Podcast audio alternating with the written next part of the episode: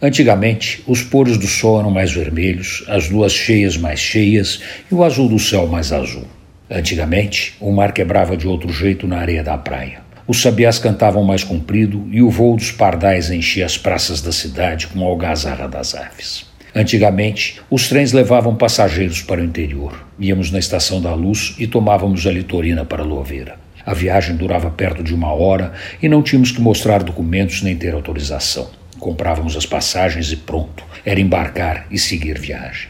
Louveira era o paraíso redescoberto. Atrás das cercas de arame farpado, o mundo deixava de ser mundo para se transformar numa terra mágica, onde a vida corria fácil, nos passeios a cavalo, na piscina, nas caçadas no matão. Também tinha o pôr do sol na cabaninha e a lua cheia no terreiro. De vez em quando, esticávamos a madrugada para tomar leite tirado na hora na cocheira das vacas.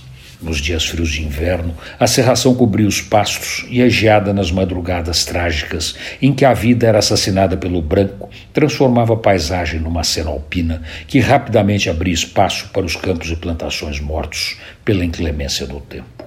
Antigamente, o mundo era menos agressivo, a vida mais fácil, os dias mais amenos e as noites mais seguras. Andávamos a pé pelas ruas da cidade, sem maiores medos ou a ameaça dos assaltos. Antigamente foi há muito tempo. Quanto de feio e diferente ficou esquecido nos escuros da memória. Quanto se perdeu nas lembranças gostosas que são as que valem a pena ficar. Amigos morreram, amigos partiram, grandes amores acabaram.